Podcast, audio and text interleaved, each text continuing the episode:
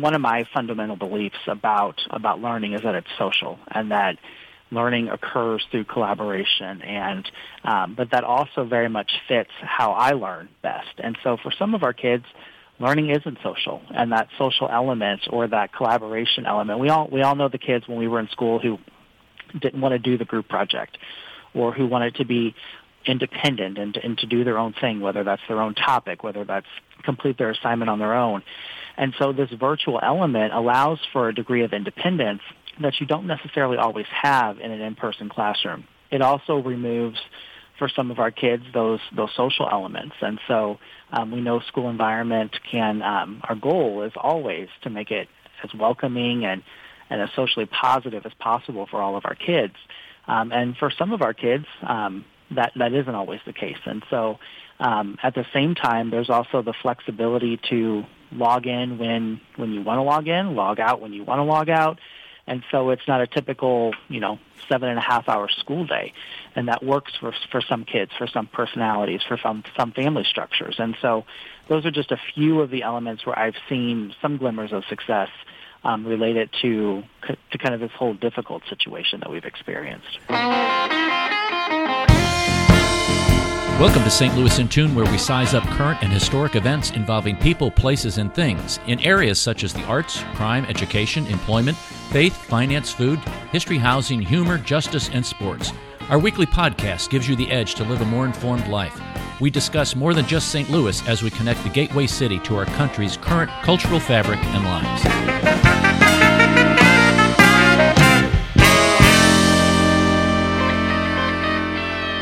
So, our show today, we're going to talk about education, something near and dear to my heart. One of the things that has been going on since COVID 19 has been. Now, Arnold, you, you were on, just for background purposes, okay. you were on the Board of Education here. I was on the Board of Education in Webster Grove School District. And then? I was, before that, I retired as Deputy Superintendent in the Fox School District. Look out! I was I did uh, HR and business down there, elementary ed, uh-huh. and I was an elementary principal. Okay. And I taught elementary music and j- junior high and high school band. Wow! So our guest is. it's got his work cut out for him. Talk, oh, talking to you, but it, it, it's it's something near and dear, and I think uh, one of the things that I I have always thought about in education is that everybody's an expert because most people have been through quote unquote the system. Mm-hmm. And if you've been through the public school system, then you are, I guess, inherently an expert at how things should be run. Mm. And nothing is further from the truth. No, I was just going to say, what? Are you crazy? Uh, however, that's that's what some people think. Right. My wife is on Excuse the me. school board in yes, Maplewood. Richmond Heights, and just you know, what I think is the right way to go. And then she comes out of one of her meetings and she just, you know, spews it all out. I'm going, oh boy, what I don't know could fill a book. Well, and there's there's a lot of yeah. things out there, and uh, I guess what I want to do before we talk to our our guest uh, this morning. Uh, on the 11 o'clock hour, and then we have another one that's going to be speaking very to the same topic in a different way at the 12 o'clock hour is when you look at public education, it was designed to really educate the masses to, my words, perpetuate our republic, our democratic republic, mm-hmm. right. and to give an understanding of civics and how you're supposed to function in a society, as well as educate in mm-hmm. the three R's. Uh, that's kind of my synopsis version, quick synopsis version. And you think back to John Dewey and the school systems that were set up. You think about kindergarten, which was actually established here in St. Louis. Uh, the first kindergarten was established here by Susan Blow in St. Louis. Wow. And okay. how schools were set up K 8, and then there was a high school. Excuse me. And eighth grade education, when my mom and my dad went to school, was probably more substantial than a high school diploma is today. Wow. High schools came into existence. So, you know, you graduated with an eighth grade education. Boom, you either went to a trade, which was mostly going on. Very few people went to college, the university setting, but I'm really talking about K 8 education then you went to kind of a middle school concept. Mm-hmm. And what was changing, what was, my words, what was morphing was the structure of how it was, the, the existent structure, not necessarily what was going on in the inside. Learning still kind of had this my words, top down uh, regurgitation from the teacher to the student. And there very little interaction there, except you know, here's the test, give me back, you get this grade. Right. And PK, pre-K, uh, preschool started to be added to that. There would be morphing into like sixth grade centers or groupings of kids like third and fourth grade and things like that. But what still essentially remained the same was the delivery of learning, and that's what we're talking about. And I'm going to give you some words, folks. Distance learning, online learning, virtual learning, hybrid learning, blended learning. Some people may think they're all the same. They have similarities, but they're not. And our guest today is Dr. Jason Adams. He's Assistant Superintendent for Learning in the Webster Grove School District. Prior to that, he served as principal in the Maplewood Richmond Heights School District. He has done a variety of things and is really put on the forefront, along with teachers not only in the Webster Grove School District, but in every school district, on how are we going to manage this system now because of COVID 19. Virtual learning really threw uh, a not a curveball, but I think a curveball, a spitter, and a and a slider all in one to to teachers. Yeah. And for those of you out there, parents who are listening, and kids who are listening, and teachers who are listening, teachers have worked harder in virtual learning than they have in in person learning. Right. And if you don't believe that, then you need to talk to every single one of the teachers that your children has right now and has had in the past. So if you think it's easy, it's been really, really hard. And I know your kids struggle, and maybe you struggle with trying to get them to get things done, and you have things to do, but the, the staffs have been working very hard. Jason, welcome to St. Louis in Tune. Thank you. Good morning. Thanks for having me. Sorry for that lengthy uh, Really? kind of. Uh, I, cou- I couldn't stop him, Jason. Gets on that roll, you Great. can't stop him. it's like, when's that boy going to take a breath? Try to get in there. So, Jason, as you have experienced this from uh, your vantage point and assisting uh, the school district in Webster Groves, what have you seen as some of the things that have been very effective in the virtual learning instruction, and what are some things that have not been as effective? What did you expect to be effective? What did you expect not to be effective? Talk to us a little bit about that because I think parents, you know, they, they always think school systems have things perfectly set up, and it's sometimes it's it's a an evolutionary process. Yeah, those, those are great questions. And so, to your point, typically, you know, most educators, most teachers, and most administrators are teachers by trade.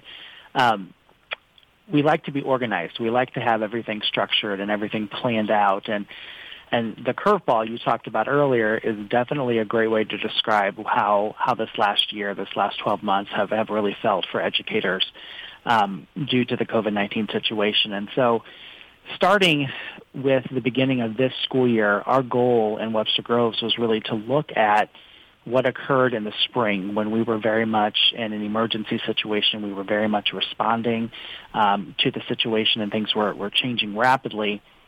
Then we moved into the summer, and so we had some time to plan, but also not quite sure how the the national environment, the, the larger landscape would continue to evolve and continue to impact what we were doing. And so we focused on, on our survey data from our families, from our teachers, and and really tried to focus in on a few key areas that we felt like we could do better with starting this school year than how we had previously done those um, in the spring. And so a couple of those were really focusing more on live virtual instruction instead of just posting assignments or having students um, go in and click on links and, and do games or watch a video or that sort of thing. How do we actually connect the teacher and the kids in a more powerful way?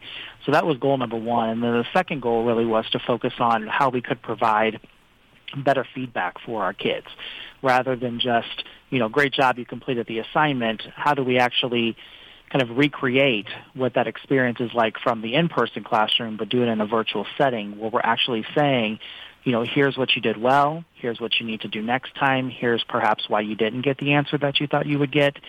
And so we went into this fall really thinking about those two key areas.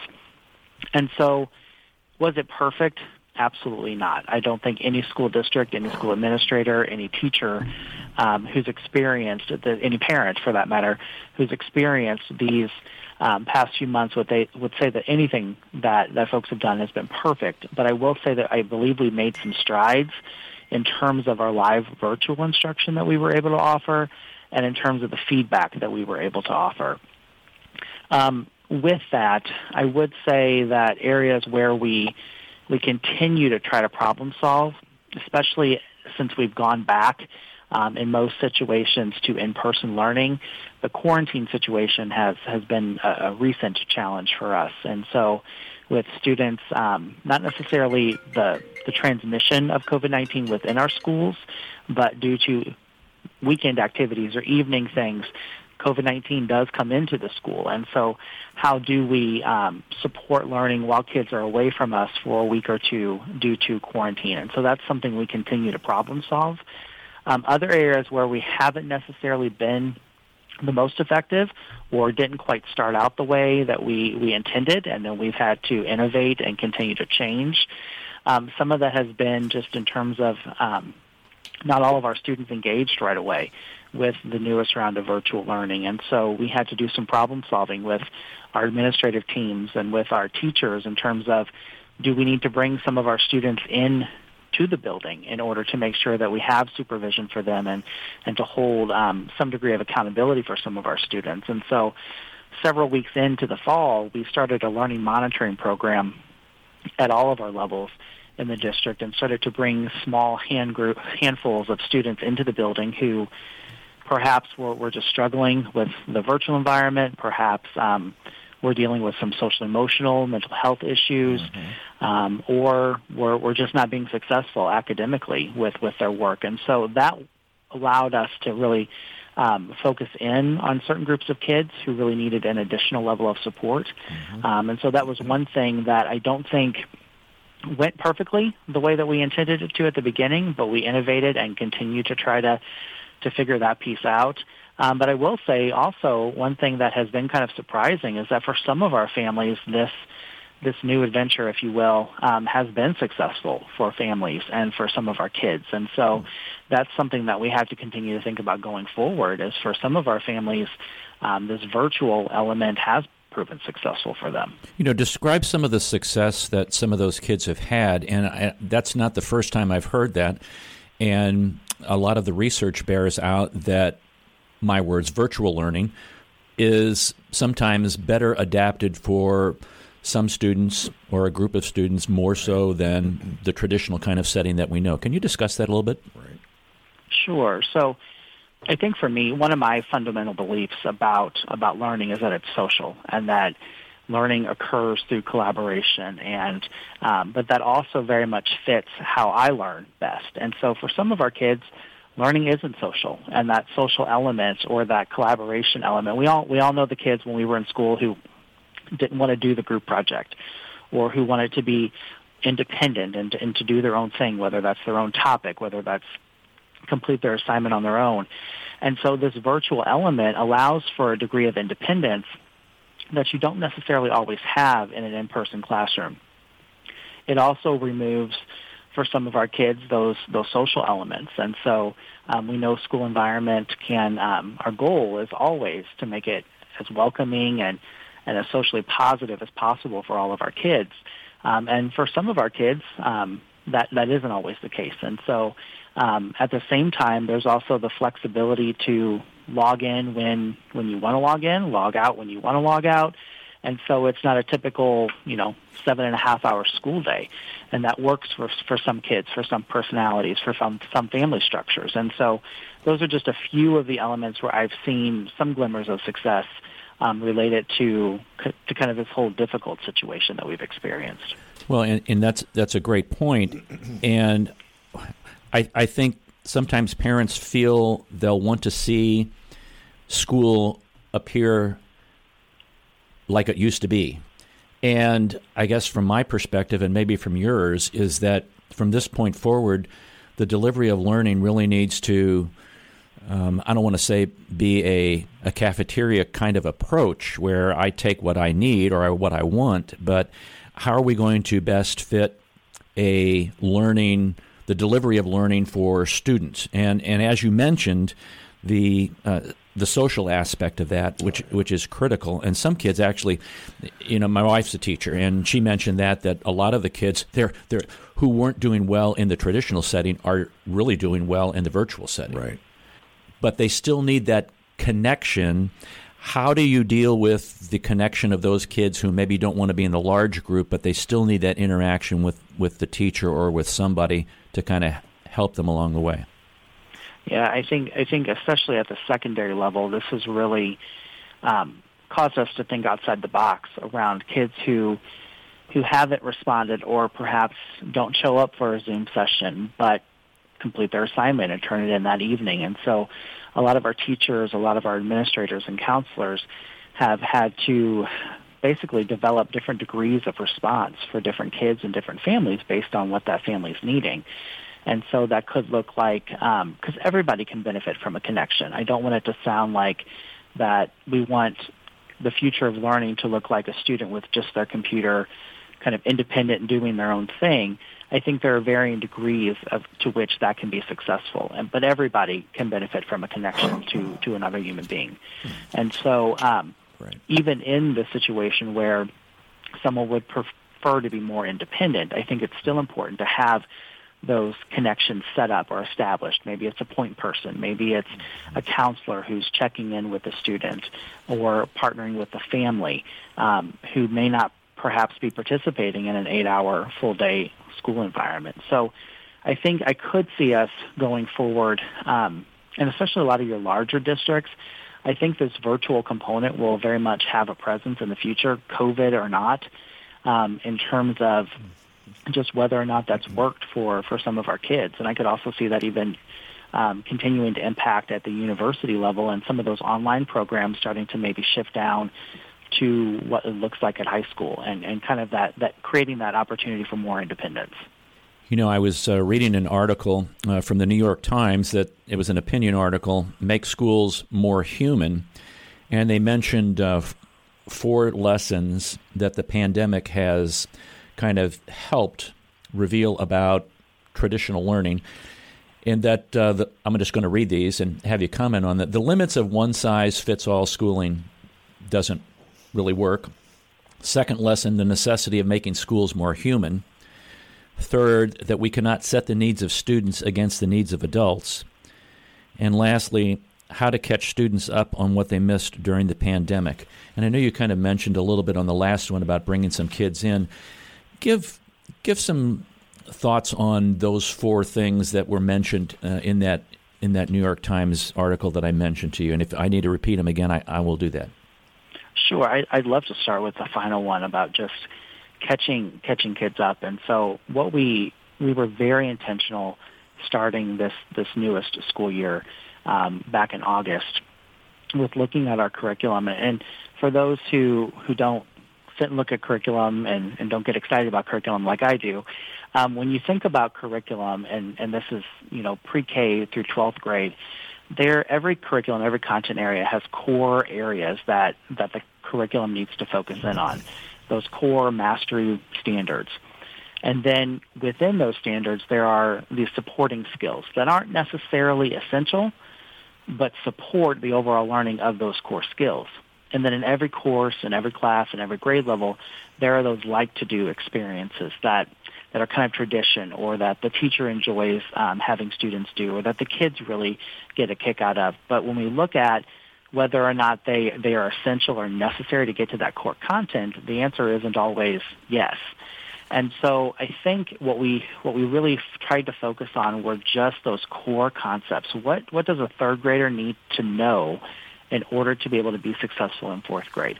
What does a student at the high school level need to have in place as they graduate from this course so that they have the, the prerequisite knowledge to go into the next course or to move to college. And so in terms of catching up, we tried to be proactive in terms of identifying those core concepts ahead of time and really focusing in on those throughout the learning this year while also making connections to what had previously happened in the spring of last year. And we'll have to continue to do that even as we move into this next school year just to make sure that that we are reinforcing those skills. It's very important too to understand that, like at the elementary level, a lot of your standards and a lot of your curriculum they do spiral from year to year, and so it's not necessarily a whole new slate of learning. It may be at a deeper level. It may be um, at a way of looking at it differently than what you did the year before, but the core concept is very much the same. And so um, that's really important to understand too. That that if you know we feel like we we left second grade missing all these things, they will come back in another grade level. They will be supported at a deeper level. But how do we really use our assessments to identify where our kids are specifically in that area? So that as we're moving them toward mastery with the next grade level of content, we can really focus in on how we move those individual kids forward. We're also really looking at our summer programming and um, are there any tweaks or changes that we need to make in terms of um, credit recovery for high school level students and then also just content mastery and exposure for our elementary students. So traditionally we've had a pretty strong focus on reading mm-hmm. for summer school, but we're really looking at are there other areas such as the writing component, the math component that we really need to um, provide opportunities to strengthen as well? We're having a conversation with Jason Adams, Assistant Superintendent for Learning in the Webster Groves School District, and we're talking about a specific topic that relates to these things I'm going to list distance learning, online learning, virtual learning, hybrid learning, blended learning, remote learning how things have changed because of COVID 19. And before we go on, Jason, I wanted to um, ask you this question. It kind of relates to the New York Times article again, because uh, we talked about catching students up, et cetera, like that, setting the needs of students against the needs of adults. I know teachers have specific ways they like to do things, and this is kind of, as you mentioned earlier, blown some things out of the water, my words, changed perspectives on how things needed to be done. And discuss a little bit about how educators can kind of position themselves as we go on to the next school year, the 21 22 school year, based upon what we've learned so far. Yeah, that's a great question. You know, I will say um, the balance of how to best support those who are in a position to best support our students. That that really is a constant conversation in school districts and in schools um, regarding how do we support our adults who are there to support our kids. And so it, it's so different than just here's a book, go teach this. Especially in this environment, um, our staff have really had to be pushed and challenged in ways that they they haven't necessarily had to teach or think about before. And I am so proud of, of the wonderful work that they've done and the flexibility that they've exhibited in order to be able to, to reach our kids during this environment. And I also have to say, too, you know, our families, um, the burden that our families have experienced, the burden that our students have experienced, um, that needs to be acknowledged as well because it, it really has been been a difficult situation for everyone. And so going forward, I think if anything, this experience has taught us the, you know, when you're when you're an undergraduate and you're going through education school or, or to become a teacher, they constantly reinforce and reinforce at the university level the importance of flexibility and the ability to be agile and to change. And I mentioned earlier that as educators, we like to be in control. We like to be organized. We like to be planned. And this experience has taught us that that we, we don't have control over every situation. And so that ability to be flexible has never been more true than it has been during this situation. Um, and so I think that's something that we will continue to, to focus on and to develop. And there's also the importance of, I speak about this quite a bit um, in our meetings and in my own personal life, just the importance of giving ourselves grace and allowing ourselves to, to make a mistake, to take a risk, but not to continue to make that mistake, to, to honor it, to acknowledge that it happened, but then to learn from that. Mm. And so I think those two things are really going to be, for me anyway, um, the things I'm taking from this experience are a lot of negative things um, that I'll never forget from this experience. And I'm sure we're not out of the woods yet. There, there are still difficulties that, that we have to encounter coming up. But those are the two things that I will really be focusing on and trying to take away from this experience, and, and I know other educators will be as well. I, I think those are those are very important to understand from, uh, especially from for parents to understand where staff's coming from. And it's one thing to work in an office and have your little cubicle and then all of a sudden now you're working at home, and you basically your cubicle or your office is at home versus you know trying to instruct for anywhere from 18 to 25 uh, children. Uh, I, I know a kindergarten teacher, know several, but one in particular. I said, "Well, how are you going to teach them to tie their shoes?" And uh, good question. you know, it's it's simple things like that that you know when you're not in person, you right. have to get a little creative with. Right. Question as it relates yeah. to kind of systems, and and you did mention that educators we like to be you know really organized and have things done a certain way but there also needs to be flexibility what systems do you think really need to be in place for that flexibility to be able to be maximized.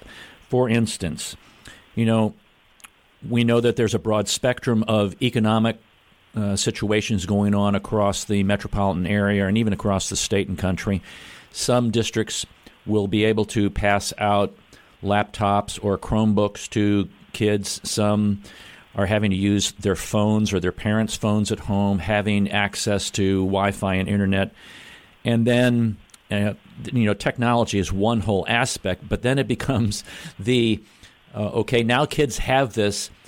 I don't want them playing games while we're doing virtual learning. And there are programs, there's a lot of things set up that can keep things focused. Talk a little bit about the systems that you see really need to be uh, worked on or put into place as we continue in this, uh, my words, virtual world.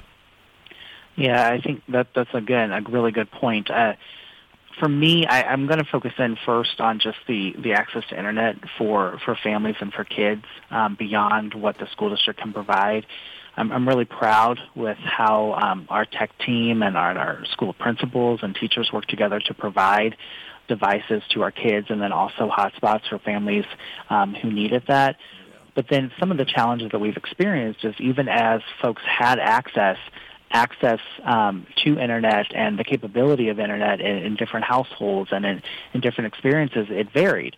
And so sometimes that impacted um, Zoom conversations and your ability to hear, your ability to connect, or your ability to ability to access our um, our virtual learning systems that we had in place. So, for me, I think that that's an important piece that that as a community, as, as a society, that's something, the internet's not going away. And so that's something that we really uh, need to think about in terms of learning. And I think this, this experience has really um, opened that conversation up for folks.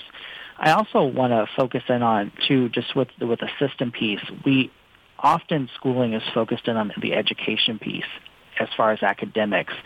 Um, but really during this time, several other areas really surfaced for us, and one was just the the need of food for some of our families and for some of our kids. And a lot of times we don't think of um, schools or school districts as being a source of, of nutrition and as a source of food for, for our families. And so, especially during times when we were in virtual um, situations, we ended up ha- opening a food pantry as a district, um, and the community was incredibly supportive of that but making sure that, that our kids had access to that. And so when we're talking about a systems level, and this may be different than what you were intending, but I really do think um, in terms of everything kind of functioning together in order to get the academic results that we want, there are so many other factors that have to be considered. I think a third area for me is really the importance of social emotional learning and understanding on the part of our families and on, on the part of our staff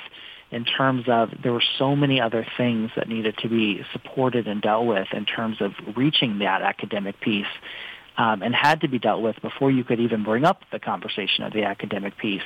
Um, and so I think that's something that has to be focused on as well.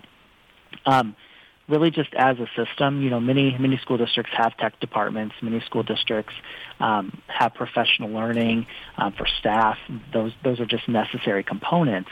But I think this whole experience has really pushed forward the importance of continuing to learn as educators, um, but also really focusing in on what are those key things that, that our staff need to learn and being open to hearing their feedback and responsive um, to their feedback as well because they're they're the ones living it. Our, our teachers in the classroom have the most important feedback that we can receive in terms of what they need to know and in terms of how we can best support them. Um, so going forward, those those are kind of the areas that I think um, in, in terms of education that we really need to be focusing on. Those are some great points. And, and as you were speaking about that, it reminded me of clubs and activities that kids in elementary, middle school, and high school engage in uh, after school, uh, sometimes before school, sometimes during school, that are a part of that social, uh, social, uh, emotional level that needs to be developed. What are you guys doing as it relates to anything like that? Are there are you setting up like a virtual chess club or you know those kinds of things? Uh, speak to that a little bit. Sure. So really at the secondary level, a lot of our um, you know athletics are, are in place, obviously with with a great deal of restriction. Um, at our elementary level, some of our experiences have um, we haven't brought back for this year.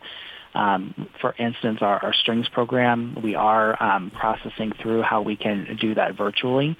Um, it, it, would be great if we could be outside and we could, you know, have those spaces. But some of those areas, especially like in our district, the, the strings program, students travel from different schools and, and transportation, and it's just very, very complicated, especially in this environment, to bring some of those pieces. So we know that that's important. We know it's important for kids to still have those connections, and for some of our kids, that that's the highlight of the day. And so um, we have tried to be responsive. Um, have we 100% recreated everything that that we have been able to do in the past?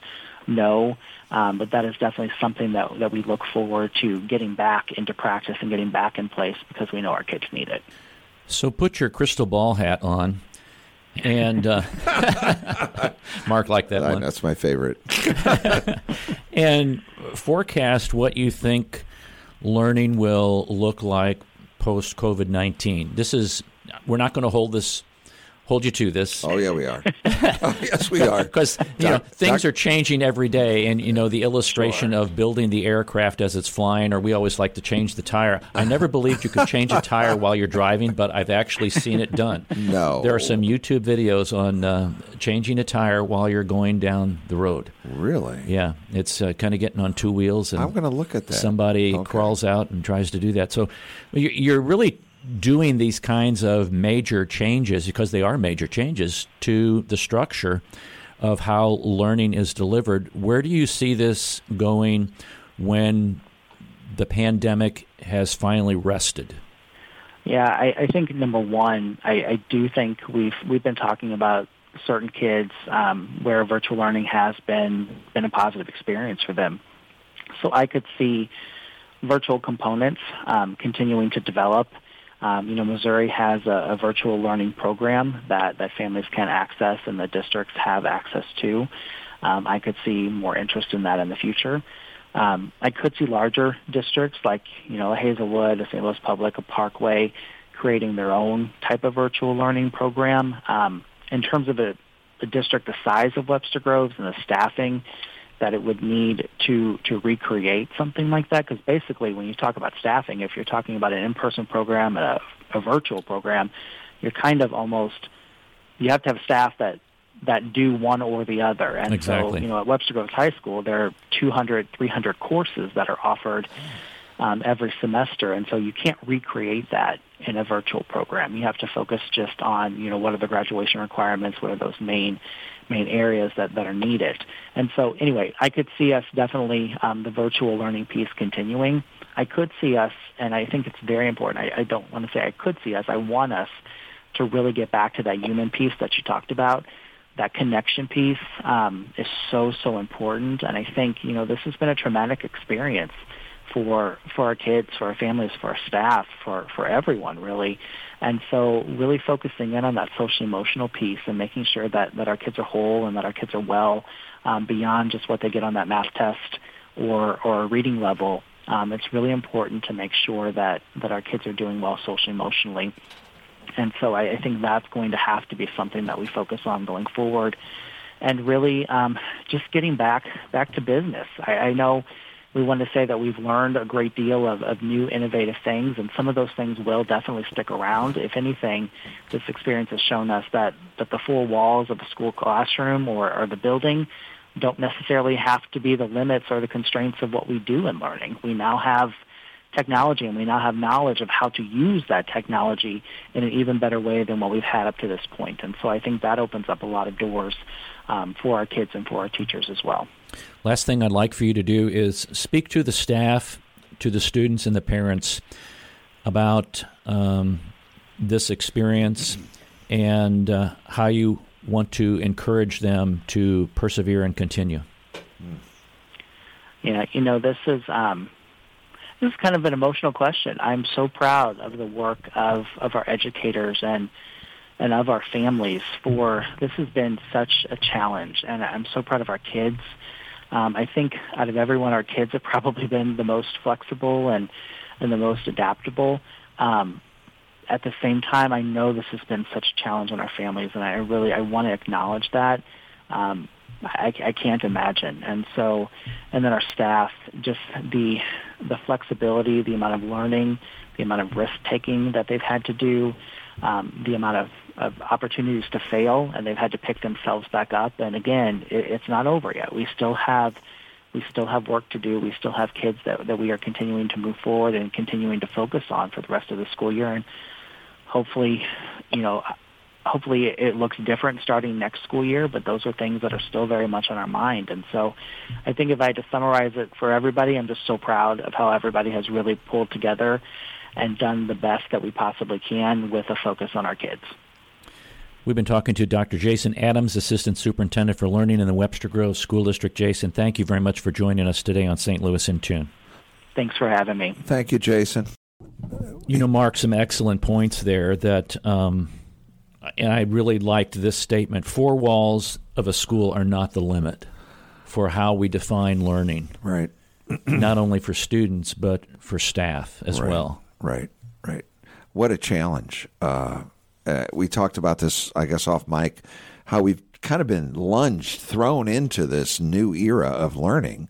Uh, nobody asked for it, nobody wanted it, but uh, I think coming out the other end, it's going to be a good thing. I think it's going to be really good for us.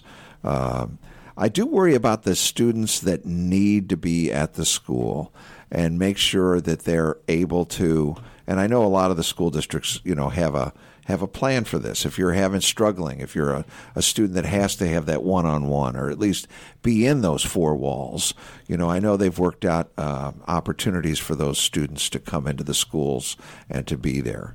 Um, and the other challenge I see is those single parent families where that where that family member of a younger, you know, a second, third, fourth, fifth grader, you know, has to go to work, and it's a you know that's the only only adult that's around that can help you know help that that student. I think you know things have to be uh, put in place to help those particular students. Maybe they come in to the and I, am you know I'm I'm just not sure how they how these uh, teachers are teaching. Where are they teaching from? Are they in their classroom? Are they at home? I know there's been a lot of teachers that have been doing it remotely and not even coming into the schools, but I know they're starting to come back now. I'd like to see them do their their virtual classes from their classrooms, and then if there's a couple of students that need to be there, they'll have the opportunity to be in the classroom with them. But yeah, yeah. that's and you know when you have maybe four kids who are school age, right, and they're all having to learn virtually, and maybe their schedules all combine, and maybe the parents working from home, you have that bandwidth that's right. just getting crunched. Oh yeah. Um, so I know those are some other logistic kinds of things. I've even heard that some families, uh, the single parent family, when there's multiple kids, they're okay to have the kids at home mm-hmm. because it's I don't have to worry about child care arrangements because the older child is right. the natural kind of caretaker, right. which does put an undue burden on them. But I think that is an expectation yeah. uh, a little bit in some families. Uh, and many of the things that you mentioned are, you know, just critical. I don't think we would come to this point of really looking at the delivery of learning like this apart from the pandemic. Mm-hmm. I No. think there have been things that have been thrust out into the education realm that have been embraced immediately, and people have gone the other extreme and shot it down, and Right. people have tried it. I went to you, you and I went to a school system that was very progressive, Right. and I know that some of the things that they tried right out of the gate, um, you know, you didn't even make it to the first turn on the track, and it was thrust aside. Right. And I think of the kids who end up being my words guinea pigs of educational experiments that, that Linguistics, ITA whatever that was. Yeah. ITA Okay, right. uh, reading. So you know, it's things like that that. I, I think has really many times educators have hamstrung themselves Mm-hmm. To do those kinds of things.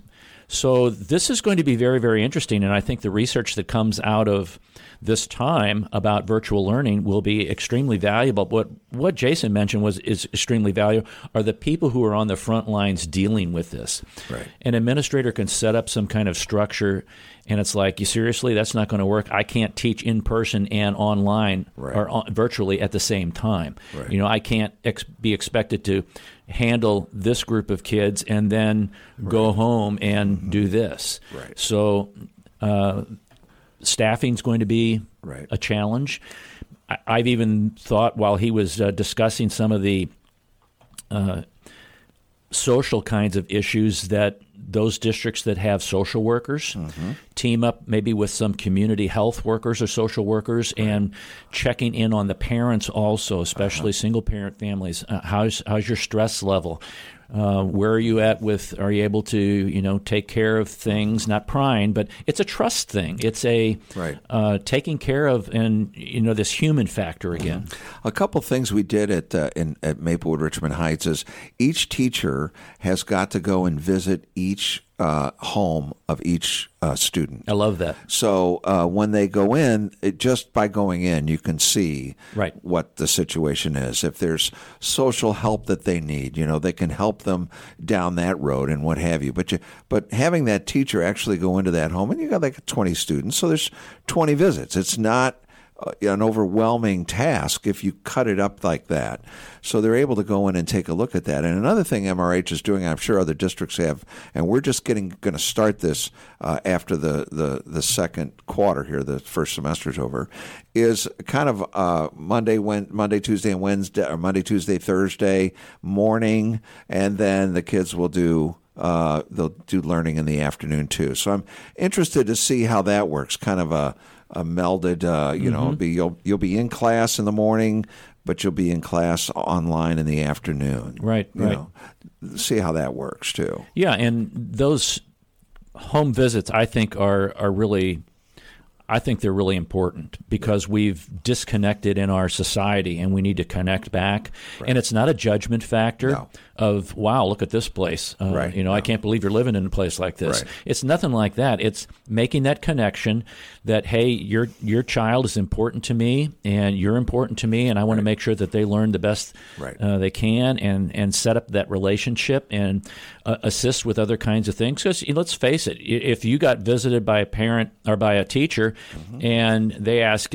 Well, can I help you out with food? Right. You know, there's a pride factor, uh, and but there's also taking care of things. Well, it's a more one-on-one too, where Right. you know it might not be, you know, I got to go sign up and you stand in the line and do it, but it's more like, yeah, we could we could actually use some help. I just lost my job. Just so many factors. A lot of factors. Yeah.